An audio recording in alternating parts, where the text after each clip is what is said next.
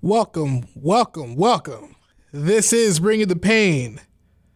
In case you've forgotten, my name is Cyrus Wayne, and I am coming to you right here, as always, in the studios of Radio Fairfax.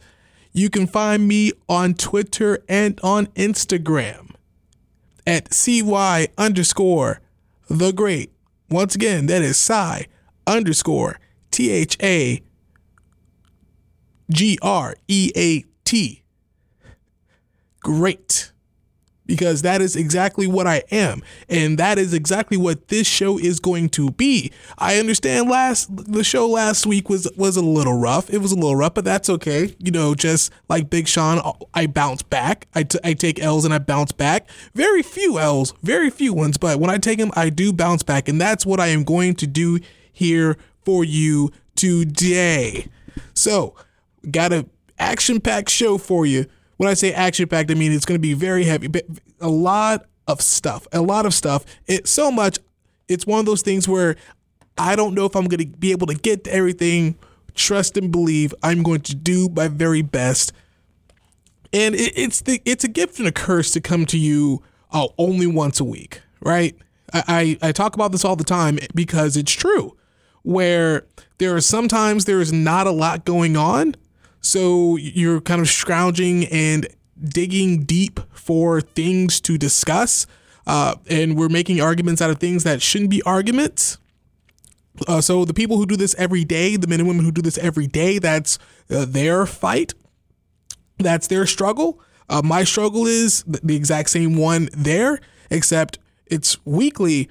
However, when something does happen, by the time I do get to a microphone, by the time I do get to all of you, it becomes a little stale, a little old, but th- that's okay. that's okay because it gives also gives me, but I also look at it as a way, it gives me time to really sit down, think, and let some of these stories become a little more clear because they're everyone's reacting to the initial bit and then as time goes on and on we find out more information more information and thus we can finally get more informed opinions more informed ideas so all this to say i've actually thought about a lot of things i'm going to talk about with you today uh, first i'm going to start off uh, first, I'm going to start off with this. I'm going to start off with this. This has been the week of the clapback. For those of you who don't know, which I, I, guess is my over 50 cl- crowd, I, I, guess, is a clapback is a is a retort, is a very sharp retort to someone who has said or done something to you, and then you verbally attack them back. You, right? You, you just get back at them. Uh, so so there were some big ones, uh, some more controversial than others and I'm gonna I'm gonna hit on them first and foremost. First and foremost, uh, Le- LeBron. For, like whenever LeBron decides to go after somebody who uh, trash talks him, it's great. It is absolutely great. I am. I think I'm in the minority here from any everything I've gathered from all the talking heads, from uh, the normal fans on social media. I'm in the minority. It seems where I want my athletes when someone completely trashes them, when someone comes after them, when someone questions their ability, their what they do for the athlete to respond. As long, of course, as the exchange is decent, right? You, you don't come after family members, you don't come after you don't come after kids, parents, chil- especially children. You, you don't you stay away you stay away from them. You don't make the attacks personal. You you don't go after anything about them you just simply attack their performance as a fan. And as the athlete, you just say something general. Don't be too specific because you, you do want to you do want to get them. But there there is that line. I do I do believe in lines. However, the fan crosses it first. Oh, feel free to cross right back. You, you know, don't dish it out unless you can take it. So if a fan like says something foul, says something completely out, out of bounds, you as the athlete you have the right to respond. The, why I see it this way is why are you as a fan? Why do you think you're so free to say something to an athlete or any type of performer, you, we, we see this with actors, musicians, that you probably wouldn't say you probably wouldn't say to them on the street, right? you probably face it, you probably wouldn't. So what makes it okay to say it in the stands? That's why I say athletes should just like any one of us, you or you or I, if someone were to say something to us in the street, we'll probably say something right back to them. So when athletes say something back, I'm all for it. I don't hold them to this the different uh, uh, standard just because they're making loads of money. At the end of the day, they're human just like you and me, and they have a right to respond if someone says something to them. And that that's just how I feel about it. So LeBron James, after a stinker of a performance in Game Three, when everyone, myself included, had said this series is over, there is there is no chance for Boston to win this, this series, especially with Isaiah Thomas coming out of that game. LeBron had one of the worst games you could have. I think this is one of his worst games since uh, the finals in 2011, where it, it, it just was not good, right?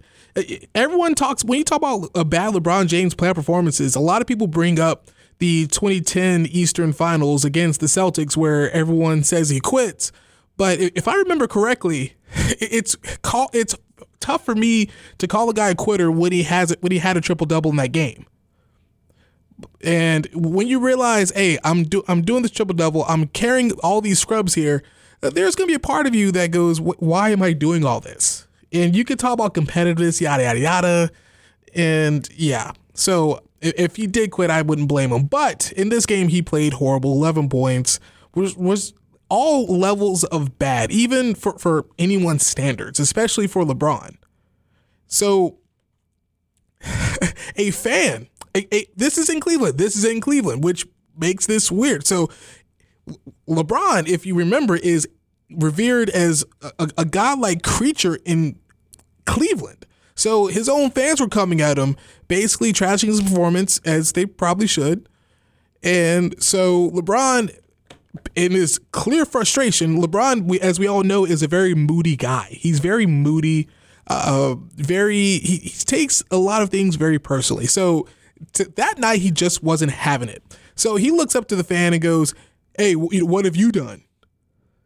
Calling him out, saying, "Hey, I'm in the NBA. I'm a professional. I do this for a living. I on my worst day can beat you. Uh, who are who are you to talk down about my performance?" normally the average person would just just not say anything and say, oh, oh, okay, you got me. But no, this is why I like this guy so much. I hope they find whoever he is. Because he not he responded that he played for one of the local colleges out there, some small division three school. And he just, as he was being pulled away by security like, out of the arena, he was like just reciting his college statistics which was absolutely great. I think after the fact, everyone got a laugh out of it, but I'm pretty sure LeBron at that point was like, "Oh my goodness, get this guy out of here." And so I, I, I like it when athletes, my athletes, have a little bite to them. Just where where they're in, in this weird position. Uh, I think uh, politicians, like for for whatever reason, that we put politicians and, and professional athletes kind of in that same strata of you're supposed to be bigger than everybody else. Everyone's allowed to take shots at you, but you're not allowed to say uh, say anything back to them. I again, as I mentioned earlier, I find that really weird. So I, I like that side of LeBron James because it's rare that he loses l- like that, like that. But when, when he does, he's not having any of it. it. It takes me back to the end of the 2011 finals after they finally lost to the Mavericks. Uh, it was the first year that Heat team, uh, no one really knew what to do. Uh, everyone was figuring each other out. It seemed very clunky. It seemed not together. So, writers, of course, because they, they were the big the, the big three, uh, all this hype, hype, hype. Not one, not two, not three. So everyone was coming after him, and LeBron after losing one of the toughest series he's had in his career, at a series where they were expected to run away easy, he just said, "You know what? You, you can you can take all these shots at me all, all you want, but at the end of the day, I'm LeBron James. I'm an NBA superstar. I'm rich." you guys are still broke, going back to the lives that you absolutely hate. And everyone goes, no! And they, uh, insert angry noise there. And me being one of those broke like broke people who like who like at that point like hated the jobs and all this other stuff. even I go, good job, LeBron. I, I never I never try to let the um, the amount of money that somebody makes like t- take away like any aspect of their humanity, and that includes their ability to feel and their willingness to strike back at someone. So, more of that, please. Except to get that LeBron, he would have to lose. And right now, because I hate Steph Curry and the Golden State Warriors, who just completely trashed a, a, a, walking wounded San Antonio Spurs, and I do not need to see them win another championship.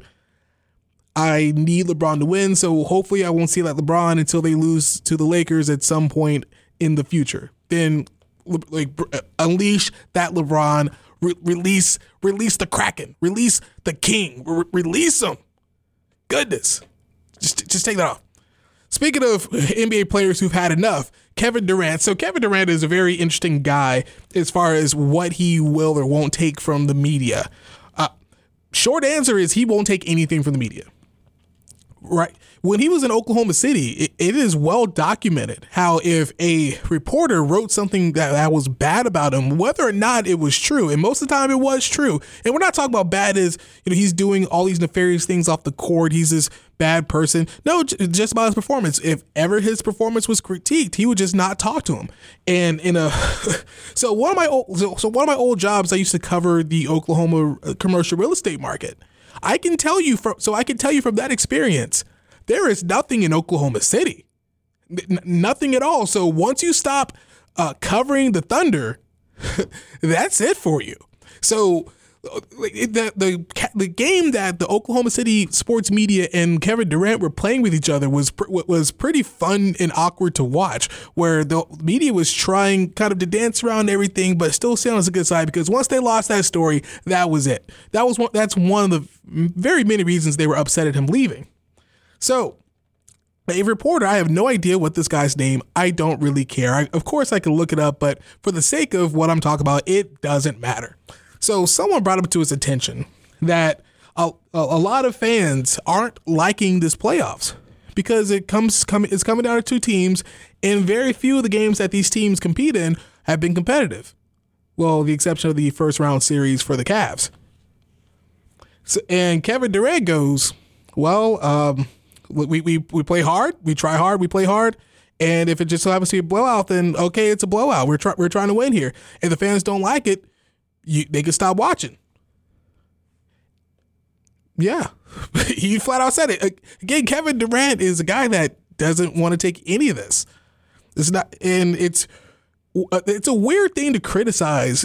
You know, a team is so good. That's a very odd thing to criticize. And a lot of people were saying this don't don't really have the context of history. Yes, this is something we haven't quite seen in the NBA before, but we've seen this across other sports where we, one team will, will, will be dominant for a period of time. And let me tell you, those sports are doing just fine today, contrary to what any writer or fan sitting on their couch wants to believe. So, a suit clearly had gotten to Kevin Durant at some point after that and says, okay, we need you to walk that back a little bit. And he did. While, yes, he did walk that back, he was absolutely right, which is why he had to walk it back. Because the way that the NBA money works, so it, it was brought up, it was brought up earlier today by a national talking head that it used to be where if someone was a, fan was in the stands and they want heckle player and the, the player would say something back and the, it it would be fair at one point for that fan to say, "Hey, I pay your salary, so I'm entitled to be all kinds of nasty to you, whatever." Um, now it's not the case anymore. Uh, the NBA and the players get a lot of their money through television contracts by people watching, having eyeballs on their product. You know, so television networks can sell that ad space, yada yada yada. Most of you kind of know how that whole deal works. So to have one of their marquee superstars saying, "Well, if you don't like it, don't watch it," it while true, That's not a message that Adam Silver and company want to promote. They want to promote watch it, even though the games really aren't competitive and aren't good. There's things that you know and things that you don't say, even if you know them, even if everyone knows them. Leave that, leave Kevin, leave that to me. If you don't like any team completely like running over anybody, just stop watching because all you're doing it. We see this a lot. We live. It seems as though we live in this complaining culture right? Where we, we just love to complain. Whether it's, I talked about the ESPN layoffs, and even now everyone's like complaining about like certain personalities, saying, "Oh, they need they need to be gone," yada yada yada. I can't stand this person. Yet they tune in all they tune in every week, every day, every week. They constantly tune in just to find something to complain about, and we see this a lot with different media personalities, um, pundits, and now our profession now our sports where like fans will sit there complain about what they're watching. Um, there is a of, course the, the nba is like the fixes in theory that always seems to pop up If, and fans are like complaining about that. So any reasonable per any reasonable person will go okay if i'm not believing what i'm watching why am i watching this so a reasonable person would just say, okay, I'm done with this and, and turn it off. So again, Kevin Durant's right, but he shouldn't have said it. and Stephen A. Smith took took much took much exception to what Kevin Durant said. So much as calling Kevin Durant disrespectful and saying that no one, had, no superstar has had a like no superstar that has won a cha- not won a championship has had it as easy as Kevin Durant as far as criticism. Yet we criticized him very harshly when he made the move to put himself in position to get a championship. And that's where the clapback is. The clapback isn't the, oh, the fans are bored. No, the clap, the, the, no, Kevin Durant was simply responding to, look here, nothing that we do, nothing that I do is going to make you happy. You're going to complain either way. So either suck it up or walk. That's essentially what he's telling you. Oh, by the way, and Stephen A. In, in case you most of you have forgotten, Stephen A. Smith and Kevin Durant do have a history. You don't want to make an enemy out of me. And I'm looking right into the camera, and I'm going to say it again. You do not want to make an enemy out of me. I'm that was courtesy of ESPN. That was the voice of Stephen A. Smith, where, again, I told you these two have a history. So when I heard Stephen A. Smith just go after Kevin Durant in that manner, uh, that was the first thing that popped in my mind. There's already history. There's already history, a- animosity, yada yada yada. Uh, Stephen A. Bruh, you need to chill out. Speaking of a brother who needs to chill out, my boy LaVar Ball is. I, I can't even. So I can't even use the line he's making headlines anymore because that's all he's doing is ending up in headlines whether he intends to or not. So last week he he's continuously on this road show to you know to sell the Zo, the, the Zo2s, uh, promoting his son, trying to get him in position to uh, become a high NFL, a high NBA draft pick.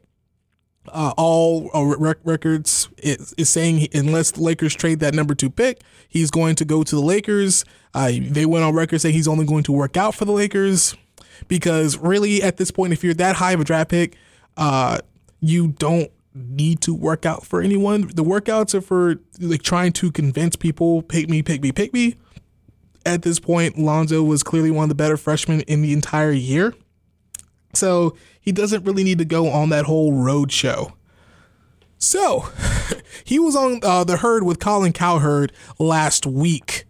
Uh, and he got into a little back and forth with Kristine Leahy, where LaVar was going, doing his LaVar thing, promoting the brand, promoting his son, and Kristine Leahy interjected with where Kristine, one of uh, uh, co-hosts, uh, tried to interject with the question, and LaVar uh, just completely dismissively said, "Stay in your lane." And went on and on saying about like how he's not even going to look at her. So the the, the, stu- the setup of the studio is weird, where uh, the, the, there's Colin's desk, there's the um, guests, like there's uh, the desk uh, couch where he's looking at where it's looking at Colin, and you have Kristine in the back, and where like as the guest you have to look back to Kristine if she asks you a question. Uh, where like LaVar, LaVar had his his back turned to her this entire segment, and they're just going back and forth. He's saying, "I'm not talking to you. Uh, like I, I'm not." doing all, all all this just being completely be complete completely dismissive and if you're just like t- tuning in it, it does it can come across as sexist and like have like all these different undercurrents involved however this is one of those situations, and that was his clap back to Kristine. This is one, the, and we'll go into Kristine momentarily, but this is a situation where, like, looking looking at it just at that mo- present moment, if you have no context, it looks like LaVar is indeed bullying Kristine, right? Uh, being completely dismissive, uh, talking down the whole nine. However, there is context here context in which both of these individuals in that situation were completely in the wrong. LaVar Ball, understand, I, I for first let me talk about what Kristine did. So Kristine, for the past several weeks, has been, of course, LaVar Ball is a hot topic around sports, not just basketball, but sports in general. And Kristine has had some uh, very choice words about LaVar, saying even though like she supports I guess supports what he does.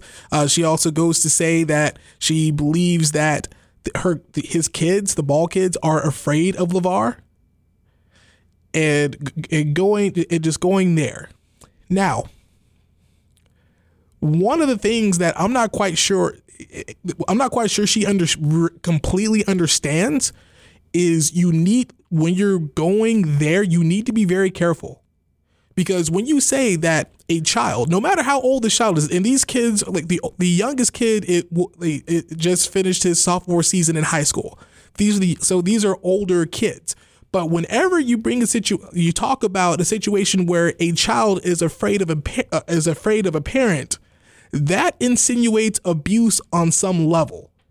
So when Kristine says on television, on radio, that LaVar's kids are afraid of LaVar, it is not unreasonable to make that jump of what you may be make that jump of oh there may be abuse going on in that situation abuse manipulation bullying whatever so with that with that in mind oh look here don't don't have that reaction you know what i'm saying is true when if, if look around any anytime we talk about children being afraid of their parents that's what's going. That's why we think there there is fear, is be, is, is abuse. That that's plain and simple. So under so with that context, it is completely reasonable that LaVar would not want to t- even acknowledge Kristine in that situation at all. However, the way he went about doing that again, like has some there were some undercurrents, some, uh, some undercurrents. So I'm not going to go into because they they get kind of tricky. They they can get hairy. But there's some things where he showed a lack of situational awareness. But Kristine, on the other hand, what she cannot do is play the victim here. Okay, so any one of us with any bit of sense knows whenever you talk about anybody or say something about anybody, you do not have the ability to dictate how they respond to you. Okay, and call it disrespectful in the way that res- they respond to you, considering you were disrespectful in your assessment between his relationship and his, his, him and his son's relationship. Saying that your kids are afraid of someone and you have no real evidence of this versus just kind of uh, your own hunch, even you admitted you admitted yourself yeah, that's disrespectful as well. C- criticizing someone's parenting is disrespectful. So disrespect. I'm sorry, Kristine. Not sorry. Disrespect begets disrespect. So it, what you can't. Uh, I, have I've said I, I made I made my point. I made my point. So that was basically this past week in clapbacks. That was LaVar Ball getting back at Kristine there again not the way I would have gone about it. If if I've made my mind to not uh, talk to a person, I'm just simply going to completely ignore them and go on with my conversation with with with Colin. Uh, check out that check out that interview. Like there was some good stuff that came out of there. Some some quality information there, and from a radio television standpoint, that that again, all of our ball does is make magic. And I hope to produce this reality show one day. Just just throwing it out there. I even have a title, but I don't want none of y'all stealing it. I got a perfect working title in my head right now, uh, but I don't want y'all taking it. Coming up next after the break. Uh, I, actually, I don't know. We'll figure it out. Uh, NBA, MLB, uh, NFL, all of them in the headlines, of course. Uh, we'll, we'll figure this out when I get back. Bring the pain, Cyrus Wayne, back after this. Welcome back to Bringing the Pain. This is Cyrus Wayne coming to you from Radio Fairfax. Once again, the phone number is 703 560 8255. Once again, that's 703 560 8255. I'm not going to give you the spiel because at this point, you should know the best way to reach me is on Twitter and on Instagram at CY underscore THA. Great. Now, going back to the NBA. Now I'm not gonna I'm not gonna do this thing where, where I'm breaking down the, the, the playoffs because we all know it's over. And yes, uh, Boston somehow got through uh, a get one game, one game. But I I, I told you this uh, during the Spurs and Houston series. Calm down, it's one game, and LeBron needed to have one of the worst games of his career for them to win. Uh, so, Cavs in five. So, not, I'm not even going to talk about that. I'm not going to talk about Golden State completely running over a completely injured Spurs team without Kawhi Leonard, without Tony Parker, with it uh, out an aging Tony Parker, and Lamar Aldridge uh, not really showing why they're they're keeping him on the roster. But I am going to talk to you about one of the worst kept secrets in all of sports, and that is tanking in the NBA right? So Mark Cuban uh, had some remarks early, last week where he admitted, duh, that Dallas was tanking games at the end of the season. And now, not tanking for those of you like who may not be familiar with how the NBA works. Not tanking the fact that uh, they're just simply you know, like put, you know, the players out there aren't aren't trying to win. They're just losing. Uh, how you would see the in movies where they're throwing the ball all over the place. They're intentionally missing shots. No, no, no, that's not the case. What Mark Cuban means by tanking is yes, they're trying to lose games, but the way they're trying to do it is they're putting out players out there who they know aren't any good. And the players out there are trying their hardest. They're trying so hard to win, but management knows these guys are not good. so that's how they're trying to. That's how they're. So the organization is trying to lose so they can try to get a draft pick. Clearly, it didn't work out too well for them. They're doing the thing that I wanted the Lakers to do toward the end of the season before they won five out of their last six games. But we still ended up with the second round. We still ended up with the second overall pick, so I can't complain. So, uh, so this Mark Cuban is interesting. So Mark Cuban is one of the very few owners that a lot of us know just off the top of our head, when we think about, NBA, NBA owners, uh, Mark Cuban's one of the ones that first ones that comes to mind because he is so vocal, because he's so out there, and in this case, he is so transparent. Perhaps too transparent for the liking of one Adam Silver. Adam Silver d- doesn't want to hear this he just like all of us know that these things happen. That's what Philadelphia has been doing for the past several years, and uh, that's what some people are, have argued that the Lakers have done for the past few years, where they have, in, and this is what a lot of some teams do over the course of the history of their franchise.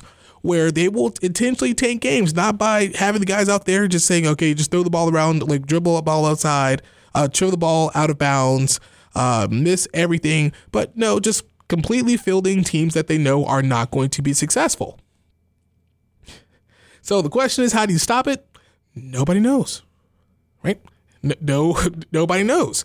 So, and Mark, Cuban, I dare say, is one of the very few, if not only owner, who is willing to come out and say that. Again, this should not be have to be come out and said because as I said earlier, this is one of the worst kept secrets in all of professional sports about how certain teams will try to tank. Again, Philadelphia's been doing it for years, and now they seem to be have come around. You know, uh, speaking of coming around, the NFL seems to finally be coming around on at least one thing. So the NFL had recently rolled out a number of proposals, rule changes, changes to rules and procedures uh, for this upcoming season. The biggest notable change that was made to the upcoming season are NFL touchdown celebrations. So, for those of you who have who wondered if watching the NFL this year, wow, it seems like they're calling a lot of these unsportsmanlike conduct penalties on touchdowns. It seems that way. Well, that's because they were. This is empirically proven. So, according to uh, ESPN uh, sp- uh, stats and like sports and information, 29 unsportsmanlike penalties were called on touchdowns in the 2016 season, as compared to 20 back in t- 2015 16 back in 2014, 13 in 20, 13, I mean, yeah, I'm sorry, 8 in 2013, and only 3 back in 2012.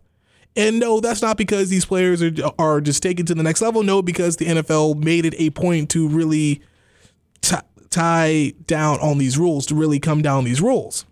Now, like when you talk about fine money, like this is where it gets kind of crazy. So in 2016, $310,000 was collected in fine money from, from these players, as opposed to 66,000 in 2015 and 94,000 in 2014. By the which, a third of that was Jimmy Graham for dunking a uh, dunking, dunking the ball through the goalposts. Just saying. So the NFL has is relaxing their their rules. So by relaxing the rules, no, they're still they're still doing this. So what they've done is they said, okay, then here's what you can do. We can still do group separate celebrations, which is something I've been advocating for a forever, right? Because we talk about like football is the one of the ultimate team sports, right? Where everyone has to do their job for anyone, to, like for for them to be successful, right? Uh, the receiver cannot catch the touchdown unless the offensive line blocks for the quarterback, unless the quarterback is able to like throw the ball on target. The running back is running like the receivers are running their routes, drawing coverage their way. The running back sometimes staying back to block or going out on his going on his route. Everybody needs to be doing their jobs for a play to work. So a touchdown should be at least celebrated by the team because everyone worked together to have it happen. Or that that's kind of the image what we want to sell. So if you're going to like complete band celebrations, at least have the at least have team celebrations, right? So Uh, y'all, you, you guys remember the uh, the Rams and and the, bob and weave that they did back on the greatest show, the greatest show on turf days. Those were great. So you can do uh, group celebrations. You can go to the ground. So this includes like anything where you just go, kind of going to the ground. Uh, most most famously, uh, snow angels. Snow angels uh, were illegal for the past few years. In case anyone's noticed or hasn't noticed, I'm not quite sure.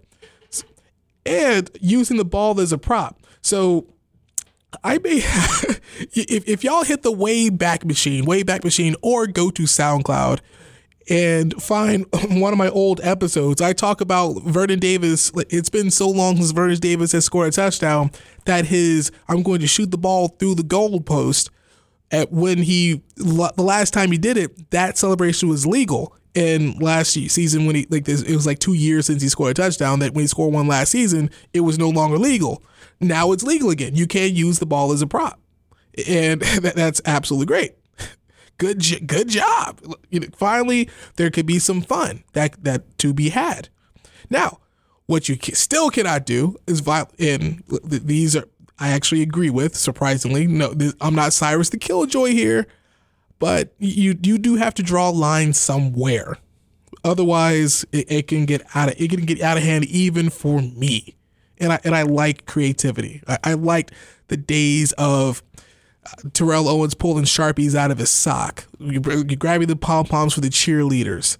I didn't like the Dallas R thing though back when he was in Philly and um, San Francisco. I like the Joe. I like the Joe Horn pulling the cell phone out of the goalpost. I like and I like just about everything Chad Johnson did it, it, it, it added an extra level of entertainment, and that's what professional sports is. At the end of the day, it's not about competition, teamwork. No, at the end of the day, it is about entertainment, and those celebrations were entertaining. What you still cannot do, however, violent or offensive imagery. Uh, how they define offensive, I'm not quite sure.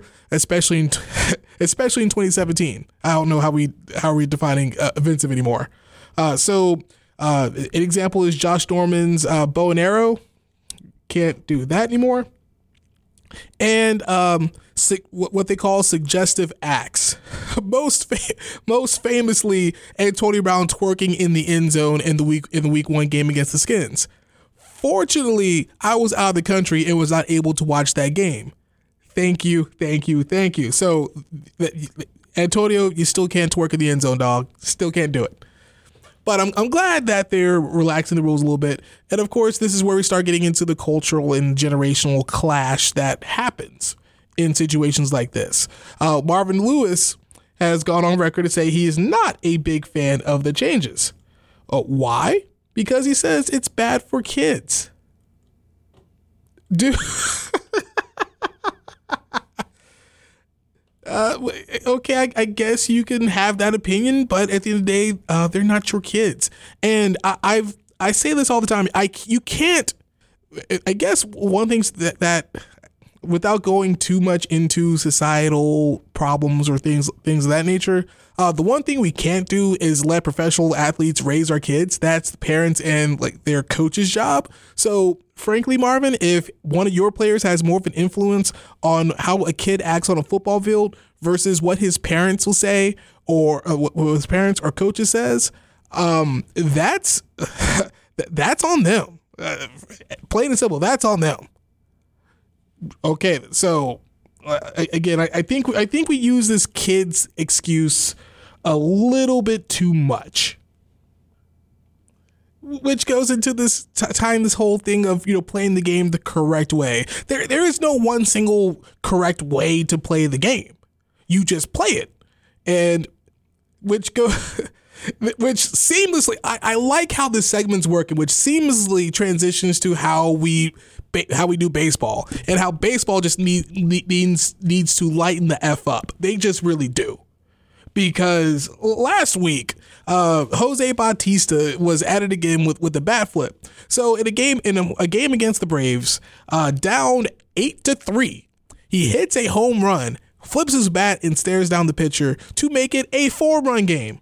J- just to remind you, Jose Bautista plays for the Blue Jays. The Blue Jays were losing 8 to 4 after that home run and he's flipping his bat. I'm not. I do not. I don't. I don't know what happened before that. If there's like some other history, whatever. But the, let me tell you something. The pitcher.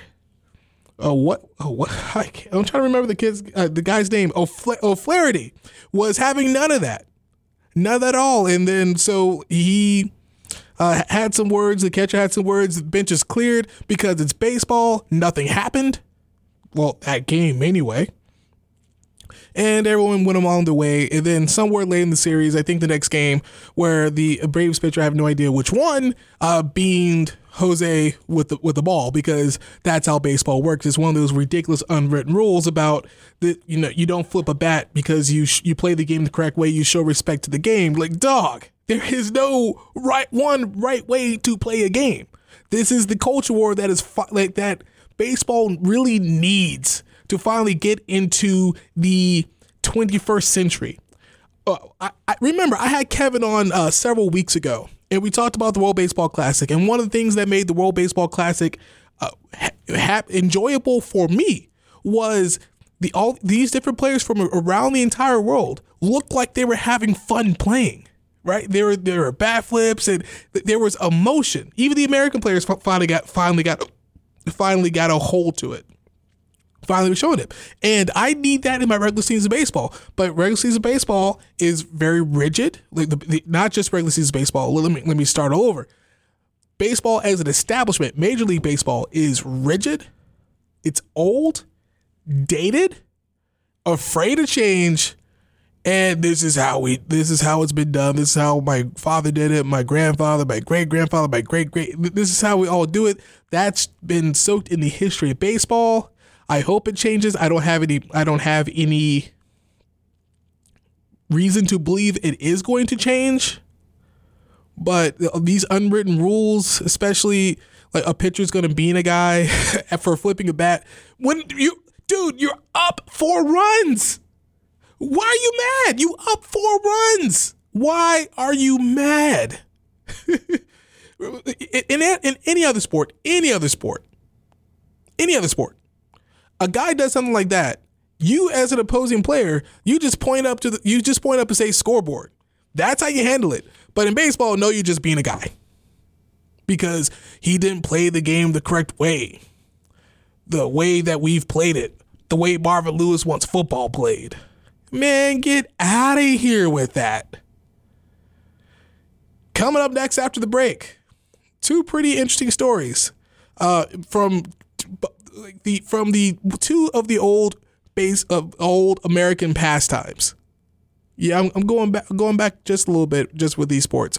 Bring the pain, Cyrus Wayne, back after this break. Welcome back to Bring the Pain. This is Cyrus Wayne. So I, I talked. I, I went into the break. So uh, I talk about like uh, like these uh, next two sports before like before I wrap up the show. So in case you didn't know, in the early 20th century, uh, three sports were king. We just finished talking about one of them. That that is baseball. Major League Baseball was was a king of a sport back in the early 20th century. So was horse racing, and so was boxing. So I am going to leave you today with two stories out of horse racing and boxing. The first, uh, let, us go back to like one of the sports of kings, horse racing. So the Preakness was held this past Saturday. So the Kentucky Derby, Kentucky Derby winner uh, from a few weeks ago, Always Dreaming, was trying to chase the ever so elusive Triple Crown. Never mind, we had a Triple Crown winner a couple years ago. He like so he runs, and he finishes eighth. The winner, uh, Cloud Computing, did not run in the Kentucky Derby. As a matter of fact, two like the top two finishers did not run in the Kentucky Derby. And I know most of you do not follow horse racing, but this actually speaks to a very controversial topic in the sport of horse racing. And that topic is if you did not run in the Kentucky Kentucky Derby and you have a horse trying to go after the Triple Crown, should horses that did not run in any of the races prior to the second or third legs should they run because the because the Kentucky Derby winner Kentucky Derby runners are at a disadvantage because of fatigue and yeah, yeah this is actually a very controversial um, uh, topic.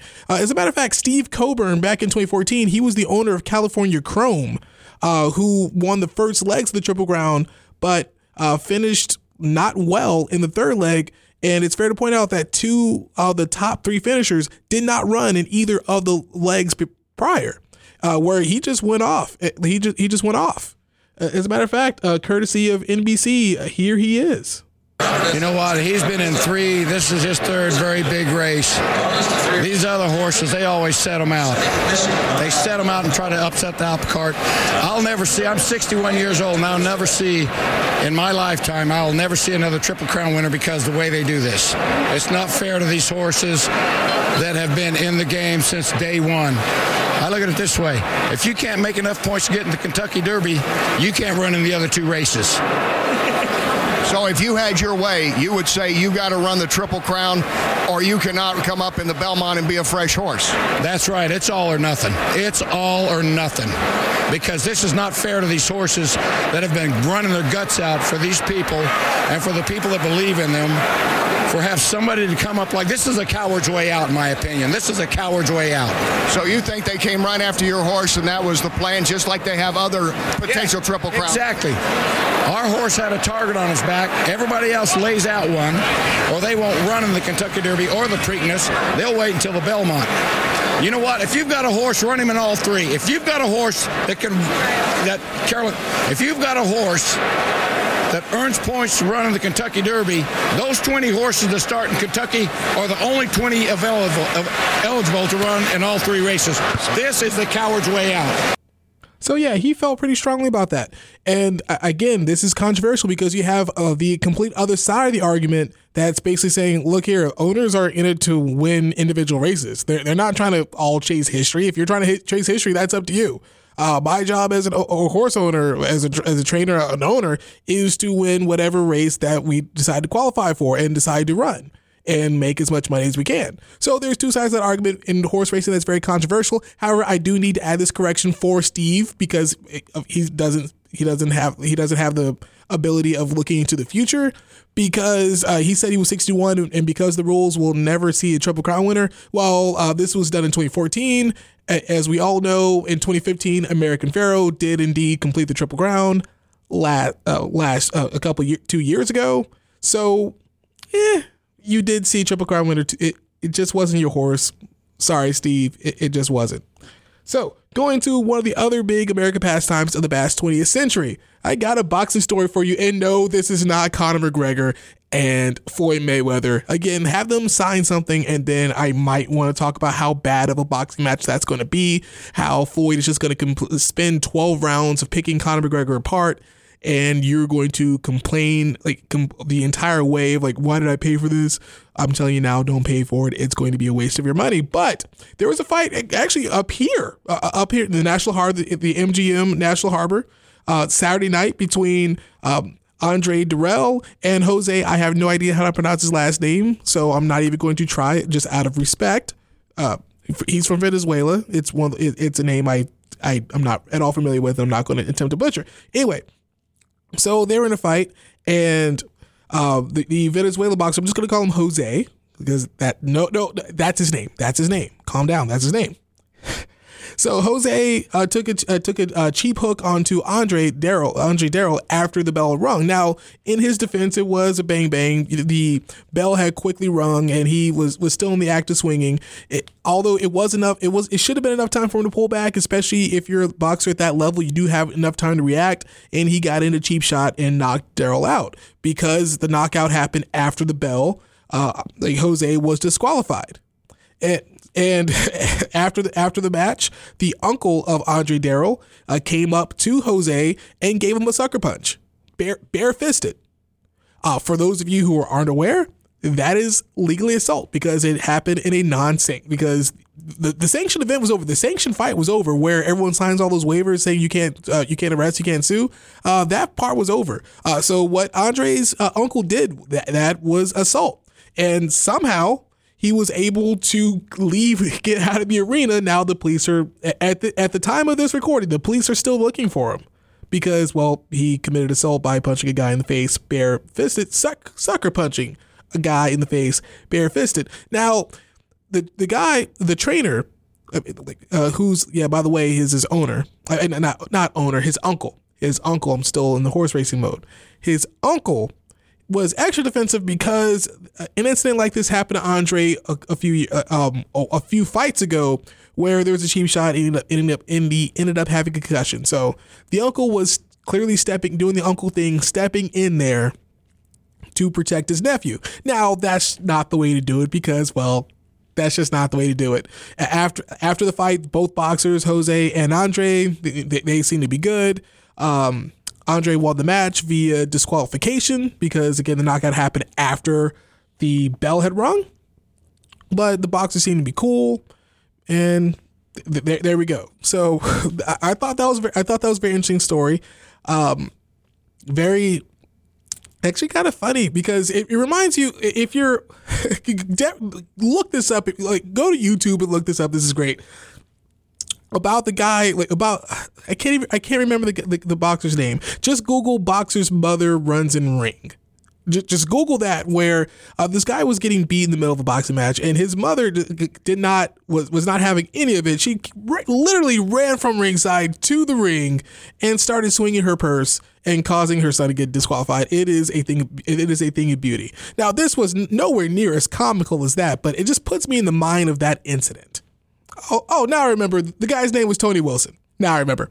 Anyway, that I am all out of show for this week. As I said, a lot of stuff going on in the world of sports. I will be back with you next week. But if you want to keep track of me until then, you can find me on Twitter and on Instagram at cy underscore the great. That is cy underscore t h a g r e a t.